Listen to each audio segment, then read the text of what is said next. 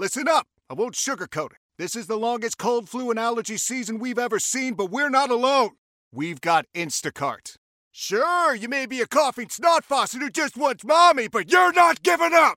Not when cold medicine, fragrant herbal teas, and honey shaped like bears can be delivered through Instacart in as fast as 30 minutes! Now let's go win the sick playoffs! Daddy, I just want my soup. Oh, sorry, Sport. App says it'll be here in, in a few minutes. Hm, Instacart for the win.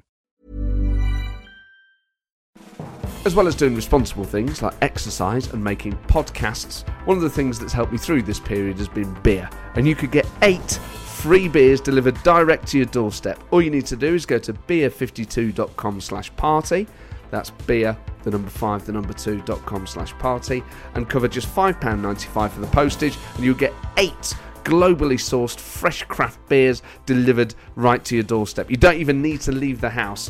Think of it as a kind of cabinet of eight great beers. Each month, Beer 52 send a case of craft beer from a different part of the world. Recent cases have included beer from the Alps, New Zealand, the USA, Ireland, Korea, and Germany. So if you're looking to stock up or just fancy trying something different, Beer 52's Craft Beer Discovery Club is for you. And if you do change your mind, you can pause or cancel your account at any time you like. Every case also includes the award winning craft beer magazine Ferment and a tasty snack. Just go to beer52.com slash party and get your first case of eight beers for £5.95. That's beer52.com slash party.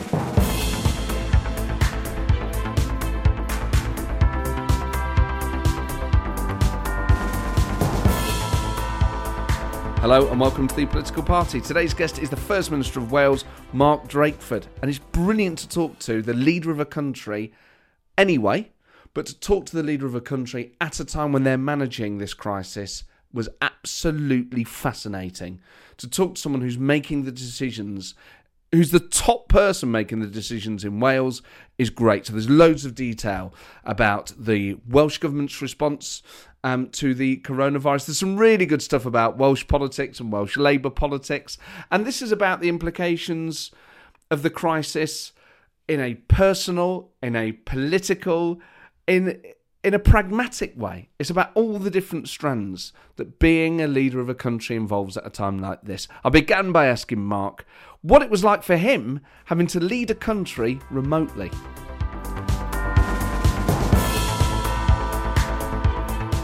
Well, certainly we have got used in an incredibly quick way to doing things in a way that you know we never used to do.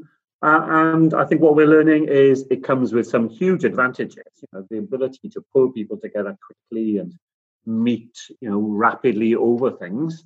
Uh, our cabinet meets every day now at nine o'clock in the morning to have a half hour of sharing the very latest information, making sure we're all acting together on key things. So that part of it, I think, is great. You lose stuff as well, yeah. don't you? You know, being in the room with people, uh, you don't get that casual two minutes as you walk down the corridor, checking something by putting your head around the door. So there are there are definite gains, but it's not all gain like that. Do you to try and mitigate that? Then are you trying to have more? one-to-one zooms or, or phone conversations with people i suppose if you did that with everyone you wouldn't have any hours left in the day yeah no there, there isn't a lot of opportunity for that um, most of my colleagues end up coming into the welsh government building maybe once a week uh, because they've got things that can only be done face to face so because i tend to come in almost every day because there's something of that sort for me to do here um, I get to see I get to see my colleagues face to face over the cycle of a week. And that really does help. And I know people who are working from home, um, who do come in for one day to the office, do think that that is a big benefit to them. And they can get a lot of things done in a different sort of way. So we are thinking here about you know what the future will look like. The building I'm in now would normally have about 2,000 people working in it. It's around just over 100 uh, at the moment. And I definitely do not want to go back to days when 2,000 people tried to get in here at nine o'clock in the morning and all tried to leave here at five o'clock in the afternoon. So um, we're thinking very actively about our working practices, you know, when we begin to inch back to the day when we can do more face to face and less remotely. That's the sort of thing that's um, conservative politicians might be more inclined to say, but in a way, this presents a, a, an opportunity for efficiency savings, not in terms of redundancies, but you could save a fortune on office space and heating and lighting if people can do their jobs from home. Well, I think there will be companies that will be asking themselves whether they need fixed assets of you know expensive buildings and things in the way that they did. I think we will need buildings. We will need people to be able to get together uh, but there will be, you know, more creative, more flexible ways that people can use uh, their time, and it's a matter of trying to extract, you know, the, such pluses as we can from what has been a pretty awful experience, but still to be thinking of those pluses and then to be able to apply them uh, when the word I, I banned the term get back to normal in any advice that comes to me because I don't just want to go back to what was normal. But when we begin to return to a bit more like things used to be, we don't want to go just all the way back there, forgetting the things we've learned. You've got, I mean, you obviously your role involves so many different things. You're the leader of a country. You have to coordinate your own government. You also have to interact with the UK government. Uh, how different are those two uh, roles? I mean, in terms of the technology you're using at the moment, are you doing Cobra meetings over Zoom? Yes, uh, we are. So um, I will have a conversation most weeks with the other devolved administrations and quite often with the Mayor of London uh, as well. Um, those are sometimes a combination of old fashioned telephone uh, calls, uh, but uh, meetings with the UK government, which have happened in different ways almost every day, have often involved you know technology of the sort we are using now, where you can see people. And yes, the last Cobra meeting certainly was conducted by Zoom with you know a very large cast of people all on the line at the same time. All muted, hopefully. Uh, well, most muted. Yeah. It's always somebody, isn't there, who uh, forgets that the dog is barking in the background or whatever. So, with the devolved administrations, do you talk amongst yourselves in effect uh, and then talk to the UK government? Are they two separate meetings? Uh, well, we have more regular meetings between the devolved administrations, uh, and that's always been the case. You know, we've always had strong links with Scotland and with Northern Ireland, and they've got stronger uh, in some ways. You know, between Wales and Scotland over the Brexit uh, years, uh, and since the executive resumed in Northern Ireland, we've had very good contact with the First Minister uh, and with the Deputy First Minister as well. Um, so we're, we're, not meeting in a sense of, you know, preparing for our meeting with the UK government. We, we are just transacting business between us and sharing ideas and possibilities. Just to give you a practical example, in terms of PPE, um, we've had uh, spots over the period where Scotland has loaned us um, stuff from their stocks, and we have provided material to Northern Ireland and latterly to Scotland as well. So it's a mutual aid system between us and helping each other out where we need to.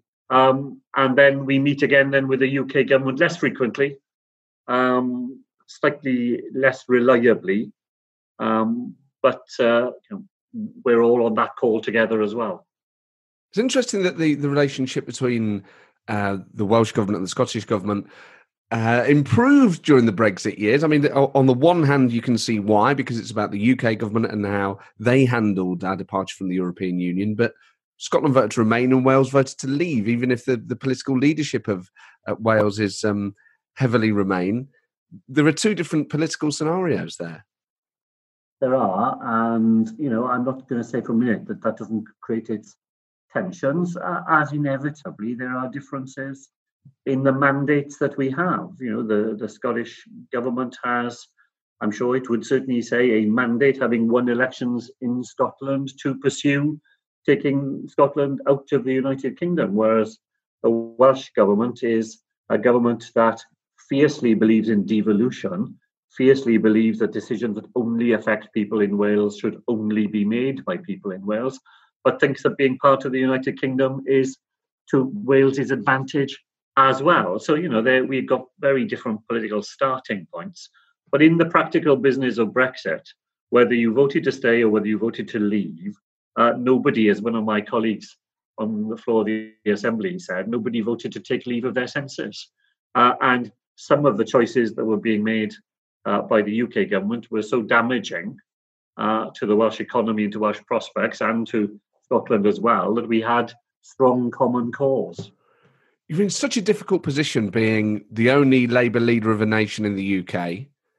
And within Britain, certainly, um, when you're dealing with those, certainly when you're dealing with Wales and Scotland, you've, you've got Nicola Sturgeon, who who wants to leave the UK, as you put it, and and and with you, you want to stay. I mean, it, for you, you must have to be your political antenna must have to be so sharp to think I want to stay in the EU, but Wales voted to leave. I want to try and keep the UK together, so I have to be slightly careful about perhaps what other parts of the UK and their governments might be asking for. I mean, is is that the reality of it, or or, or is it less political than that? Um, well, often what you're focused on is not the politics of things, but the you know the policy implications and uh, impacts that decisions would have on Wales. But there are some very strange moments in all of this. Uh, when Theresa May was Prime Minister, uh, she extended an invitation to the First Ministers of Scotland and Wales, the Northern Ireland Executive not uh, in being at that time, uh, to become members of a UK cabinet committee uh, preparing for Brexit. So uh, I used to attend the, these meetings, often held in a sort of dungeon somewhere in, underneath the House of Commons. Uh, and you know, the Prime Minister would be there, the Chancellor of the Exchequer, the Foreign Secretary, the Home Secretary, all the sort of you know big players in the UK government. And I used to look around the room and I would say, well, 13 million people voted for Labour in 2017, and I'm the only one of them sitting in this room. And that is very weird. That is a very strange feeling uh, when you think of it like that. So you do occasionally have to pinch yourself, you know, and remind yourself that these have been very strange experiences. And, and it must be so difficult to get the balance right between doing the high politics and putting party differences aside and working together for the best of the Welsh people and for the United Kingdom and not being co opted into political decisions that you would disagree with if you're being used as a political shield. Yeah, you will have to be alert to that, certainly, that you're not just being invited uh, into the room in order to have your hands dipped in the blood. Uh, but uh, I feel lucky in a way that the ground is firm under my feet always in this way.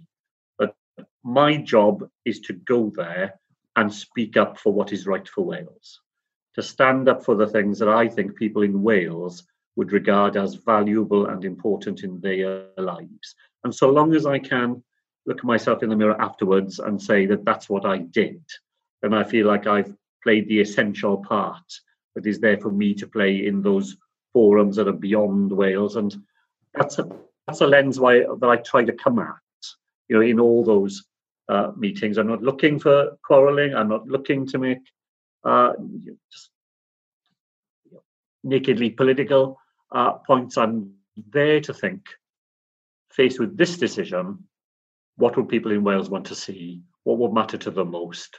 What would fit in with the way that they think our society ought to look like and be shaped? And if I can manage to nudge things, even the tiniest bit in that direction, then being there was worthwhile the Welsh government's taken a slightly different approach to the UK government in terms of easing lockdown restrictions and things like that. You've got um, the traffic light system, the lockdown red, amber, green.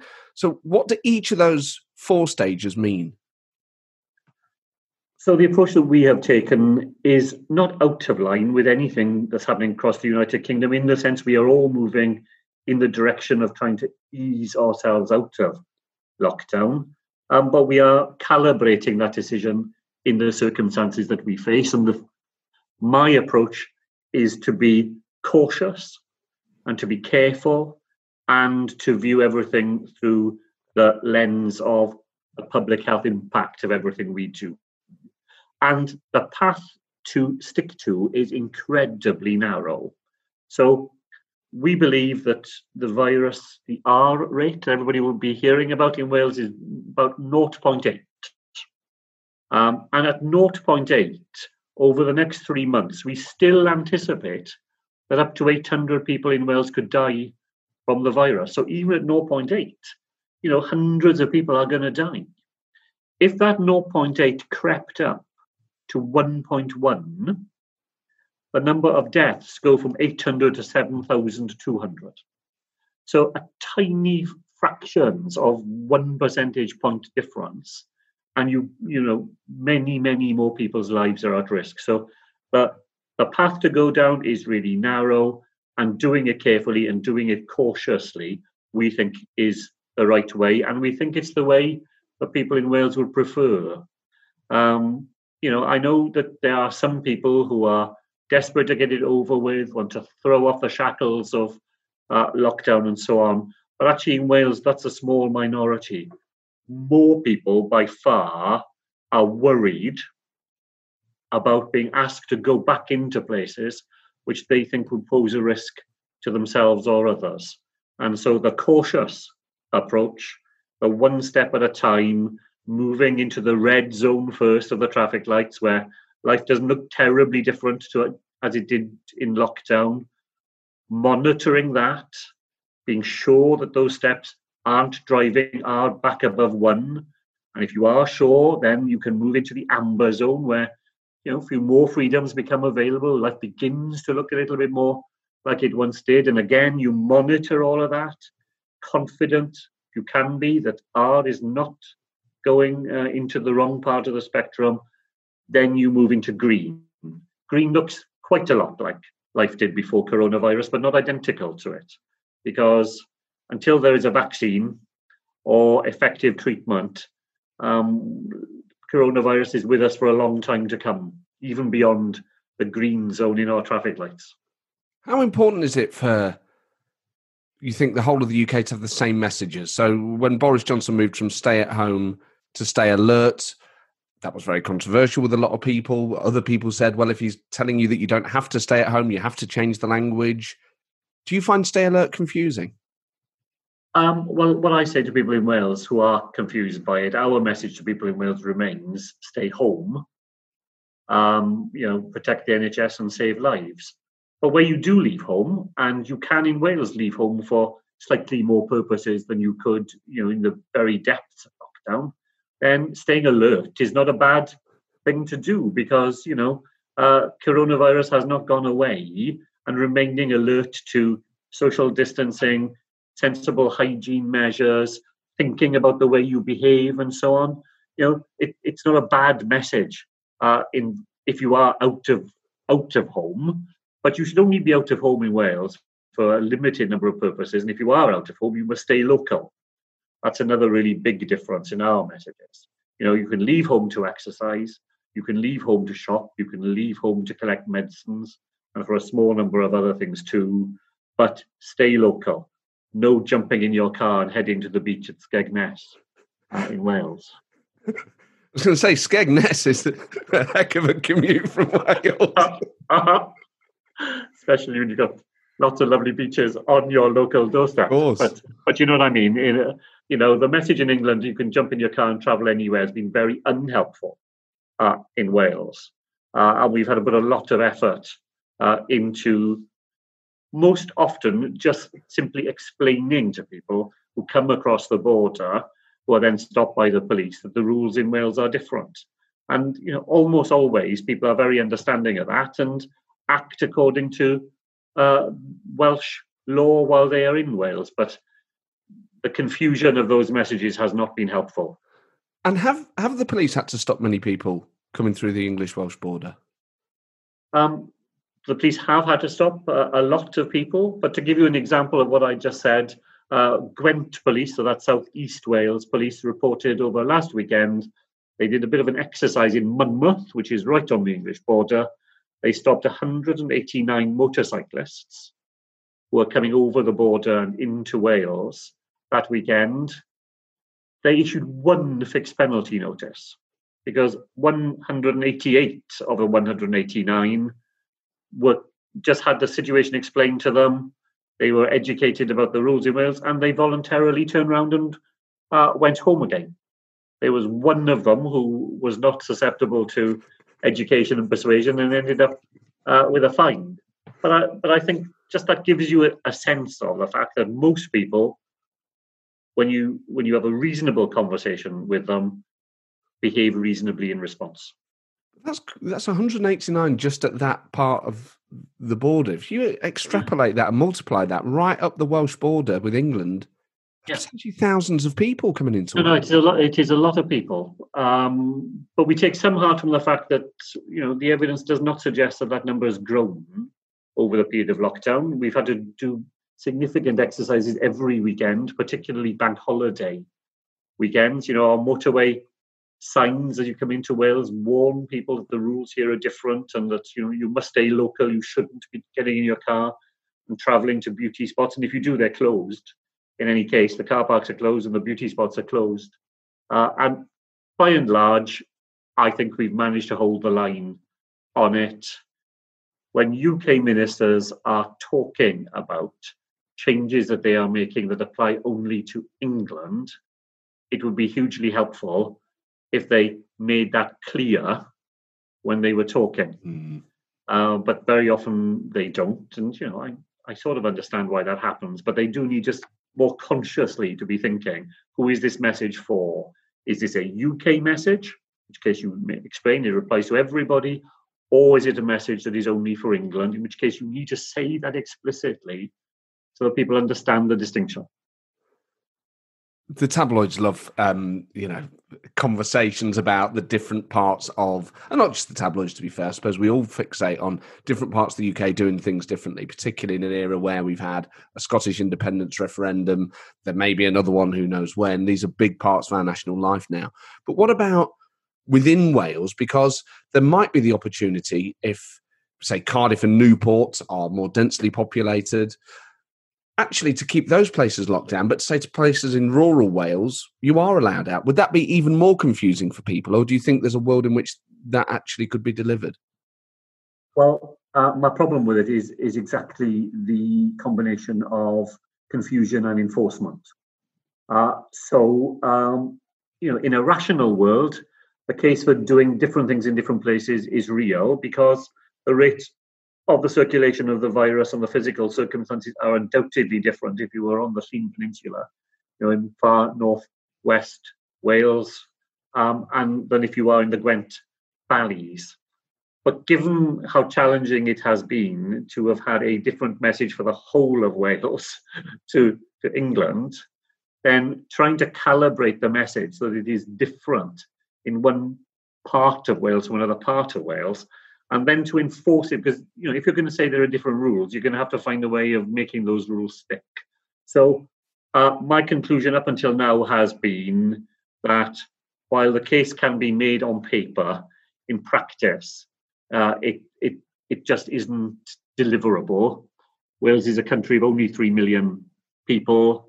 A single message for the whole of Wales remains the easiest to explain, the easiest to understand, the easiest to enforce, and we probably oughtn't to give that up at this moment uh, in favour of more nuanced but inevitably more complex messaging. Have you had much of an issue with misinformation in Wales and all this 5G nonsense and people gathering? Uh, We we saw them in London and there were quite a few in Glasgow over the weekend. Has it been a big problem in Wales? Uh, not a big problem. Uh, I don't say it's a non-existent problem. There were threats of gatherings in Wales over last weekend. None of them at all actually materialised. Uh, but you know, there will be people in Wales who are prey to the sort of 5G uh, type, uh, you know, internet. Uh, the right word for it, really Bullshit, I think is conspiracy type, uh, you know, theories that run and so on. So we're not immune from it. Uh, certainly not. But has it been a big problem? No. On the economy, then, that Rishi Sunak has said the furlough scheme will be extended till at least October and they'll review it then. Do you worry that if Wales still needs tighter restrictions than England, that you've then got a situation where the UK Treasury might say, and I don't know if you've had these conversations with them, what they've said, well, we'll only guarantee the furlough scheme as long as it effectively applies to England. Well, um, first of all, to say that uh, we are very appreciative of all the things that the UK government has done in you know the furlough scheme and the other big uh, schemes of help it has put in place. I think uh, they've done the right thing uh, on those, and it was good to see the scheme being extended to October. And we are indeed in conversations all the time with uh, ministers uh, in the Treasury and the Chancellor about uh, how that scheme might be shaped beyond October. Um, the case for the United Kingdom, for me, has never been particularly a sort of sentimental uh, case. The case for me is a practical case. It's a giant insurance policy in which we all contribute the things we can contribute, and we all take out to the pot uh, for the things that we need. Uh, and um, the measures that the Treasury have put in place are part of the glue that keep the United Kingdom together and make the case for the United Kingdom. So any departure from that, I think, would not just be um, unwelcome in an economic sense, but it would send a very bad message about what you get out of being a member of the United Kingdom. Uh, and I hope that this government is alert uh, to that and plays that into their thinking alongside the, you know, the, the more purely economic considerations they'll have in mind. Did you ever think, as a as a Welsh Labour man who, grown up in the country of Bevan and so many other Labour giants, that you would ever see a Conservative government paying working people's wages? Well, uh, you know, I can't avoid the irony. You know, I spent uh, a lot of my time in November and December knocking doors, speaking on platforms, advocating for Labour's, as I saw it, modest um, uh, manifesto in which we said to people in the United Kingdom that we could afford investment in public services of the sort that was absolutely mainstream in Europe, the same as France or less than Germany, you know, all of that sort of thing, to hear the Tories attack us as though we were suggesting something wildly extravagant and unaffordable. So the irony of seeing them do what they are doing now, which is, by the way, as you say, you know, just a form of practical socialism. Um, to see them doing that uh, now on the scale they are doing it, you can't help but be struck by the irony of it. Uh, but as I say, it, it is the right thing to do. Uh, what we are more anxious about is, you know, will these people just revert to type immediately after the crisis is over and head straight back into some sort of neoliberal austerity in which the price is heaped onto the shoulders of those least able to bear it. Whereas actually, we will need a period well into the future where government's role ought to be to make sure that there is effective demand in the economy, uh, that people have money in their pockets to buy goods and services, so that people who produce goods and services have a market they can sell into. Uh, and you know, you, you can't help but be fearful looking at their record since 2010 uh, that that will be a, a difficult swallow uh, for them. But if they go in the opposite direction, then we are piling you know, one set of misfortunes which nobody could have foreseen into man made disasters or person made, human made disasters uh, that can be avoided because other choices, there was never, um, you know, the, Tories have always managed somehow to persuade people that there is no alternative when there is always an alternative. And there certainly will be alternatives as we come out of this crisis. That's it. The politics inevitably creeps in, doesn't it? We go through this process together. It's already creeping in. Inevitably, after this, there'll be a national conversation and a, a debate about how we effectively pay for the furlough scheme after it's been delivered, whether it's through high levels of borrowing or tax rises or cuts or or spending cuts. Um, and that that is going to be a that's going to be a crucial test of not just the government, but where the Labour Party stands. I mean, is this something you've discussed with Keir Starmer yet about how Labour manages the post-crisis politics? Yeah, so uh, you know, I, I speak to Keir um, most weeks, and he's been very generous since becoming the leader in you know making sure that we have those conversations of the candidates that we were lucky enough to have. I thought we had a fantastic uh, panel of candidates for Labour's leadership. He's the one that we knew best in Wales because his Brexit responsibilities meant that he was here regularly and we were in regular contact with him. And, you know, of course, Labour is already thinking uh, ahead. And for us, I think, you know, this crisis must be regarded as the sort of expenditure you would incur during a war wartime. Uh, when you aim to put the finances uh, right over an extended period of time afterwards, you don't think it's something that you're going to claw back over a short uh, period. Um, it will involve, it ought to involve uh, progressive taxation, where people who can afford to pay more do pay uh, more, and it absolutely ought not to be borne by those people who have turned out to be at the front line and the most useful people to us in fighting coronavirus. They must not be allowed to go back to the back of the queue uh, in a post-coronavirus world. And you know that that that's what Labour will be saying, and that's absolutely consistent with what the values and beliefs of uh, the Labour Party would always guide you to say the irresistible comparison is 1945, where hmm. Britain comes through a war and then elects a Labour government to deal with the aftermath. And Boris Johnson's obviously been very keen on uh, attaching himself to the Churchill brand, perhaps not that element of it of a, of a leader who then gets booted out.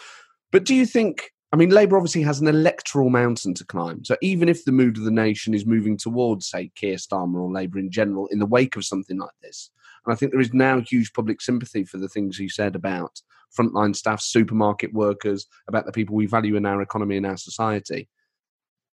Is it beyond the realms of possibility that Labour could win the next election on the back of this? Well, we, of course, we, we, we can't possibly think ourselves into that position, although the electoral mountain is very steep indeed. But, you know, it looked hugely steep in 1945, didn't it? You know, yeah. who believed that there'd be a Labour government then? And why was there a Labour government then? Well, because when people have made huge sacrifices, uh, they need to know that those sacrifices were made for a purpose and that something better can come out of something awful. So the wartime experience is, you know, hugely awful and challenging for so many families and individuals. But Labour's message in 1945 was, you know, a better world can be built for you uh, out of all of this. And hope and fear are always, you know, the, amongst the most basic sort of messages in politics, aren't they? Uh, and Labour's message has to be one of hope, has to be one to say to people, we went through all of this, we got through it because of the astonishing solidarity that people have shown for one another uh, during it.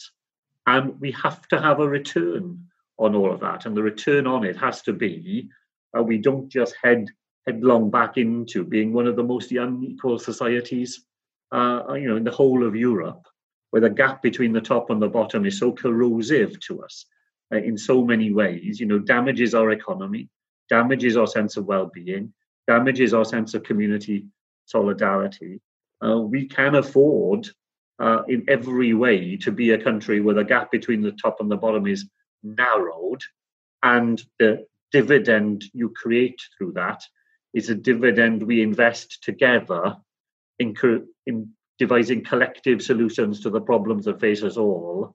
You know, I mean, I may be just lucky that those messages are still messages that resonate in Wales. You know, one way or another, we have had a Labour government for the whole of devolution, um, and that's not an accident. I, you know, the, the Tories on the floor of the Assembly often say that to me accusingly. You've been there for 20 years you know, as though we just got lucky in a raffle. Uh, and I explained to them, you know, we're here for 20 years because for five times in a row we have persuaded people to vote for Labour. And some of the things I've just said to you, you know, I, I know still resonate with the way that people in Wales think about how you shape our futures.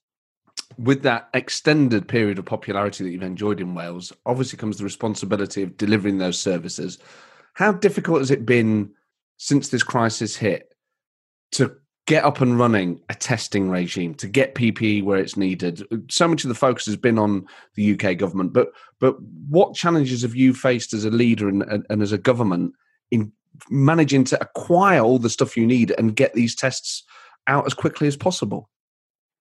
Well, at different times, uh, PPE has been our top anxiety, and at other times, testing has overtaken it. Uh, on PPE, I think we've um, managed, uh, I think, in all the circumstances, we've managed pretty well. Uh, we've never had a day in Wales where um, our hospitals ran out of any um, item of PPE. We never and goodness, had to issue uh, advice to clinicians about how they would have to reuse gowns and so on.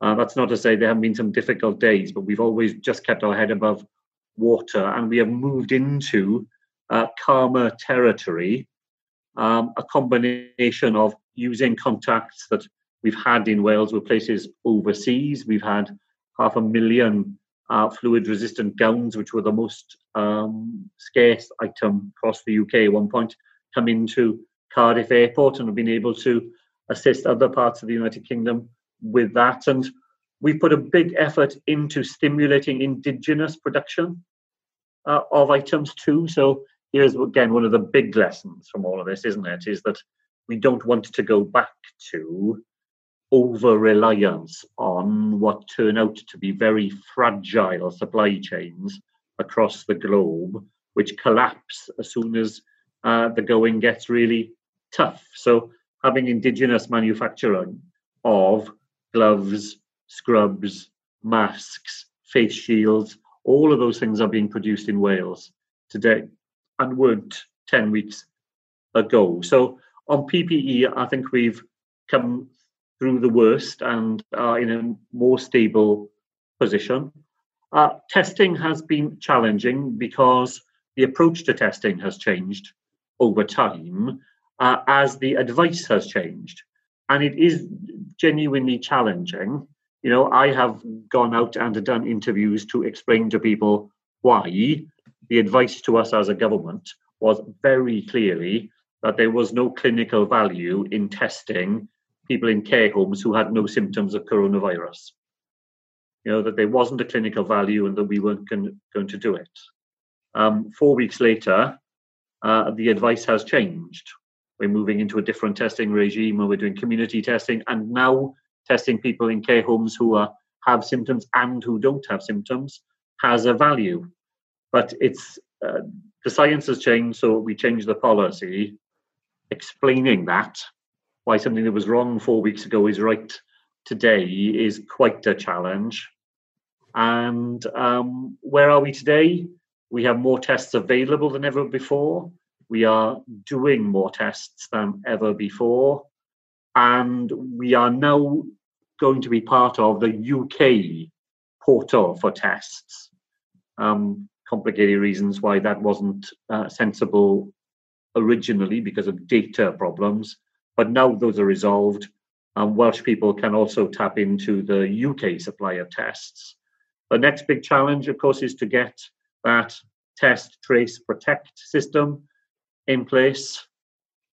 Um, huge efforts being made by our local authorities and our health boards, together with our Public Health Wales uh, organisation, and we're working really hard to get that in place. But it's a major challenge, uh, and um, even when it's up and running, it will still continue to develop over a few more weeks ahead to get to where it finally will need to be. Matt Hancock got into a bit of trouble for, for setting a clear target, saying 100,000 tests a day by, I can't remember what the date was, and then didn't hit the target. Um, you've taken a slightly different approach and said that you don't think targets are always the right way to go. I mean, you know, people like Matt Hancock might say, well, I didn't hit the 100,000 target, but by setting an ambitious target, I forced the system, the department, the civil service to at least try and deliver it, and then we got more done. But do you think sometimes setting a target can have a, a, a, negative impact? Well, what happens is the people obsess about the target and they obsess about the number of tests and without asking themselves at all about what is the purpose of this test what is the use that you can put that test to? And you end up, if you're not careful, offering tests to all sorts of people where the clinical value in that person having a test is pretty marginal. So I didn't want us to be in a position where every time I get in front of a camera, I'm just being asked about the number. What I wanted to have was a conversation with people in Wales about the number because we have grown the numbers over the whole period, but the purpose and the point of testing. You know, where do you use your tests? Who are the tests most useful for? How do you make sure that tests are accessible for the people who need them? How do you make sure that having had the test, you have a fighting chance of getting the result of the test uh, and getting that result put in your GP record so that the doctor who will be advising you knows what the result of that test was. So the point, the reason for us not just focusing on the number was to have a broader conversation and a broader opportunity for the system to focus not just on, you know, churning up the number of tests, but making sure that those tests were being used to the best possible advantage. Is there a risk though that it that it that it takes that lack of urgency out of the system, or that it allows opponents to say, "Well, you don't want to hit a target because you know you're not going to be able to deliver it"? That it suggests perhaps that not that you, uh, the, the capacity isn't there. Well, of course, it's only uh, you know there's always a vulnerability to that sort of political attack. We have about five and a half thousand tests available in Wales every day, and we're actually using around 2,000 of them. So uh, lack of capacity is not a problem. We have more capacity than we need to use at present because uh, the people who we are targeting for our tests, key workers in hospitals and their families, patients in hospitals, residents and staff in care homes, plus some other key public sector workers, we are meeting the demand for those tests with some headroom in our system. So uh, it is not that there are people in Wales today who need a test and aren't getting it. Uh, the number we have already allows us to meet that demand. And what we're doing is we're gearing up for the future where a community based testing regime will require uh, the whole of the capacity we've got now and more. There's nationwide anxiety within Wales and within the UK about the situation in care homes for the people who've contracted COVID 19, for the people who've tragically passed away, and for their loved ones, and for the staff that are low paid and, and, and the front line. Um, in Wales, the Older People's Commissioner has reported the Welsh Government to the Equalities and Human Rights Commission over delays to testing in care homes.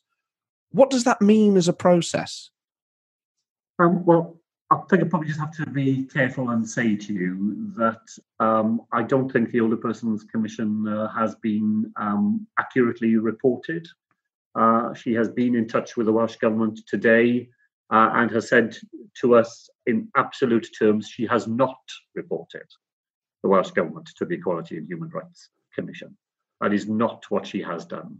Uh, what she has done, which is absolutely proper for her to do, is to raise concerns about the way in which our testing regime has been applied in care homes and whether that has met the needs uh, of older people in our society. And we're the only part of the United Kingdom to have an older persons commissioner.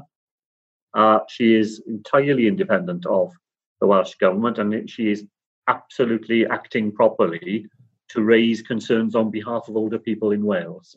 But um, reporting the Welsh government to the Equality and Human Rights Commission is not what she has done. What she has done is to raise her concerns, and I'm very glad uh, that she has done because that's part of the challenge that we that we need.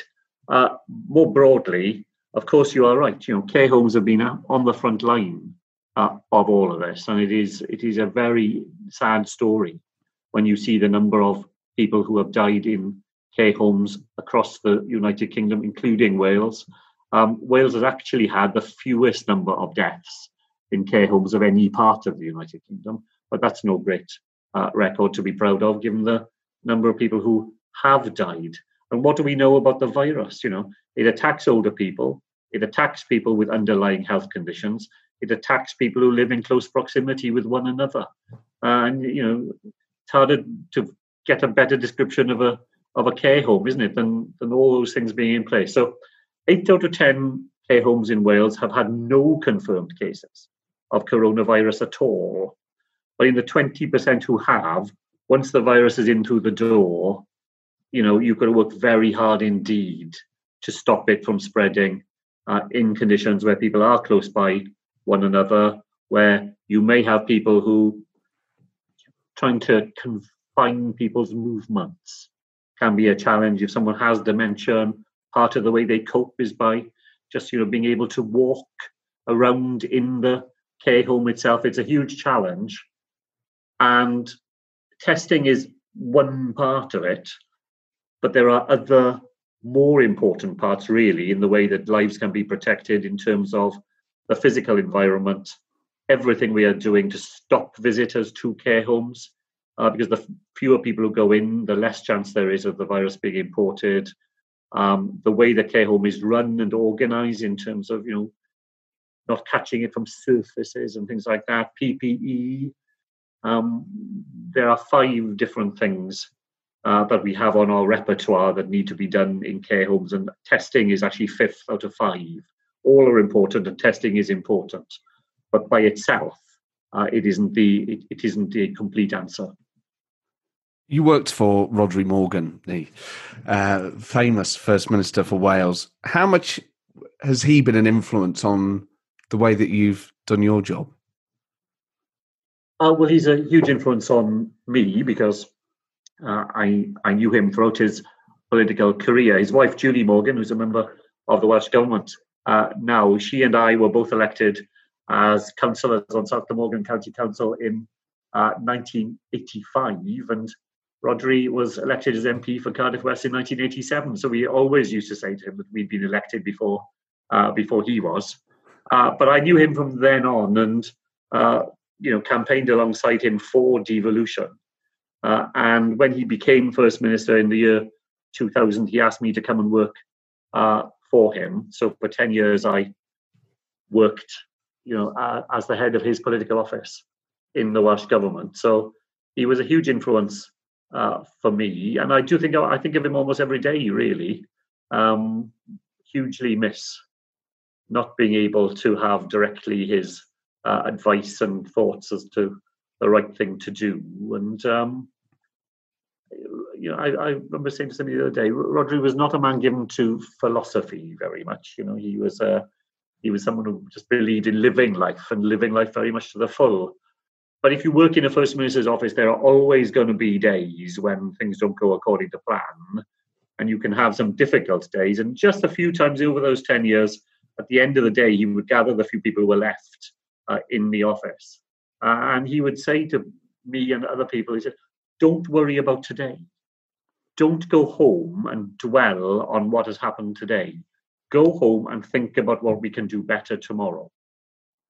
And in many ways, I think that's how he that's how he managed his political life, which had lots of ups and downs uh, in it, particularly you know in, in, in, becoming first minister.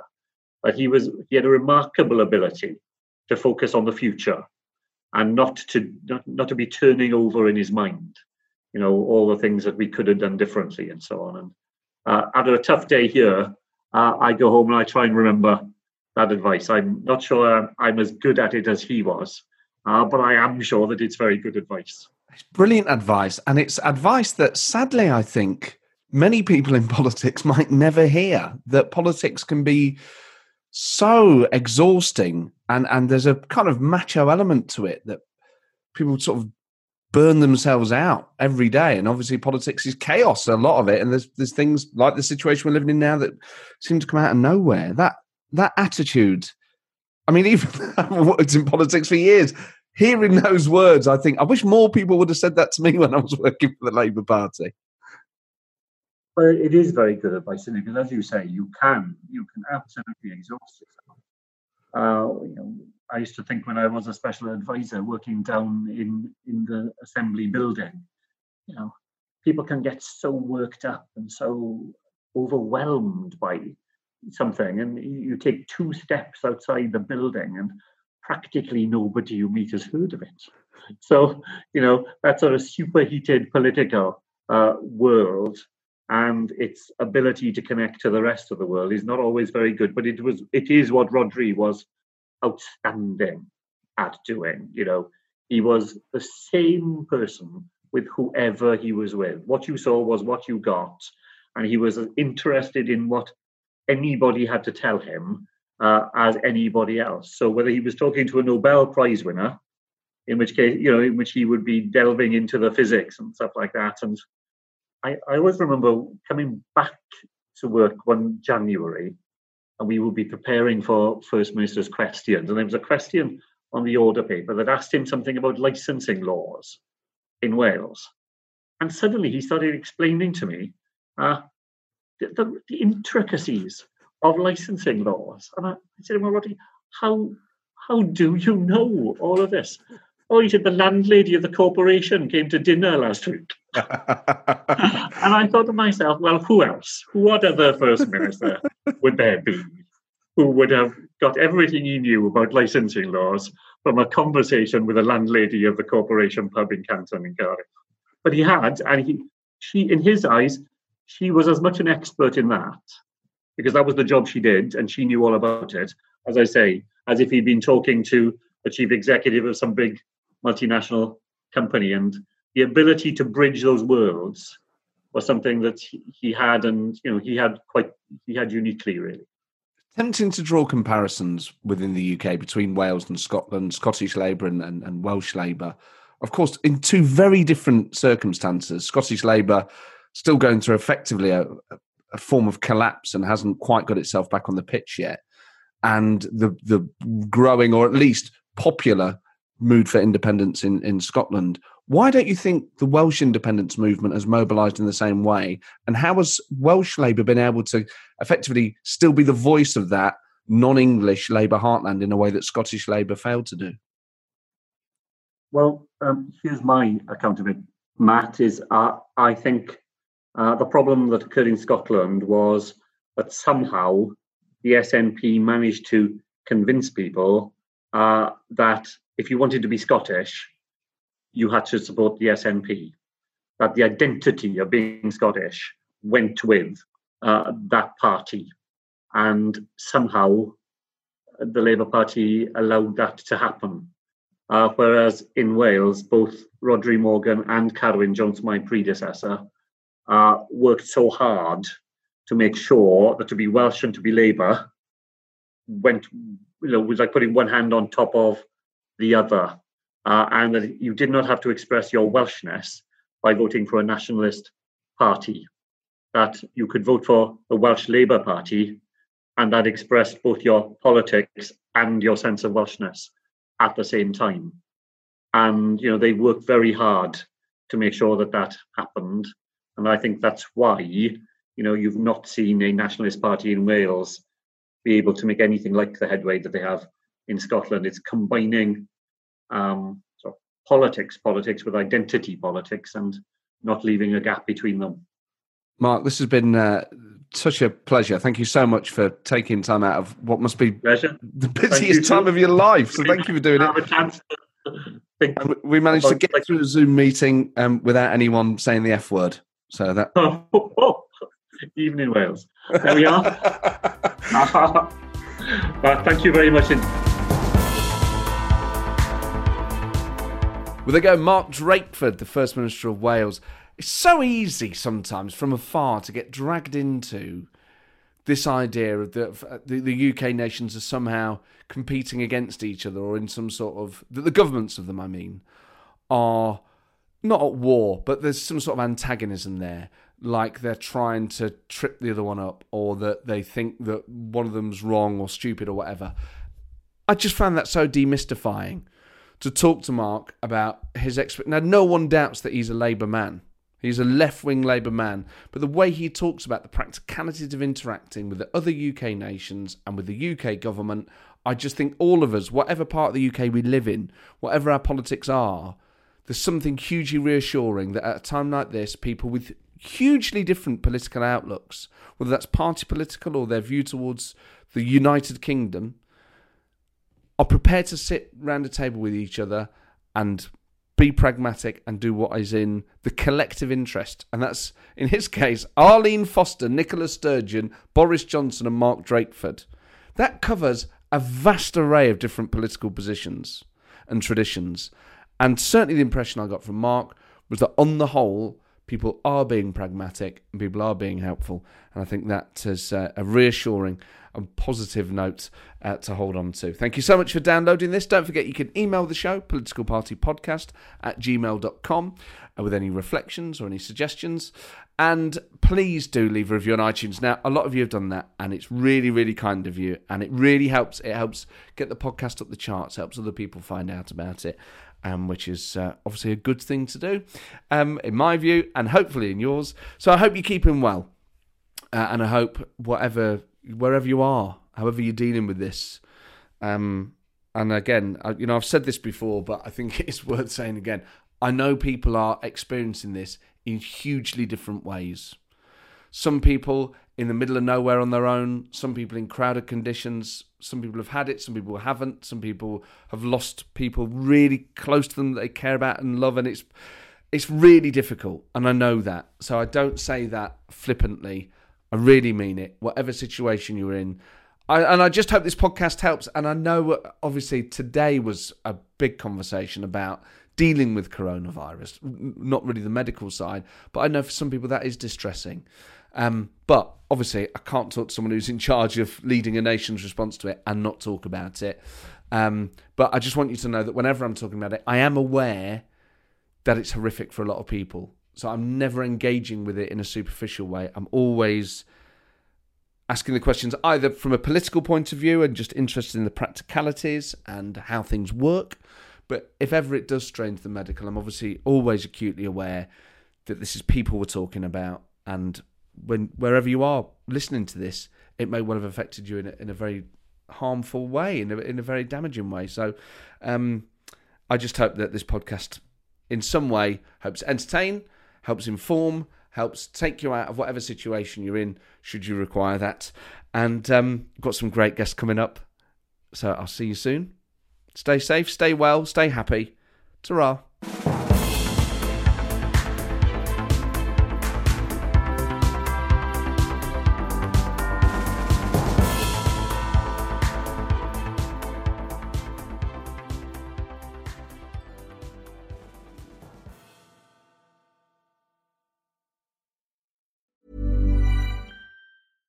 Waiting on a mm. tax return? Hopefully, it ends up in your hands. Fraudulent tax returns due to identity theft increased by 30% in 2023. If you're in a bind this tax season, LifeLock can help. Our US based restoration specialists are experts dedicated to helping solve your identity theft issues. And all Lifelock plans are backed by the Million Dollar Protection Package. So we'll reimburse you up to the limits of your plan if you lose money due to identity theft. Help protect your information this tax season with LifeLock. Save up to 25% your first year at LifeLock.com slash aware.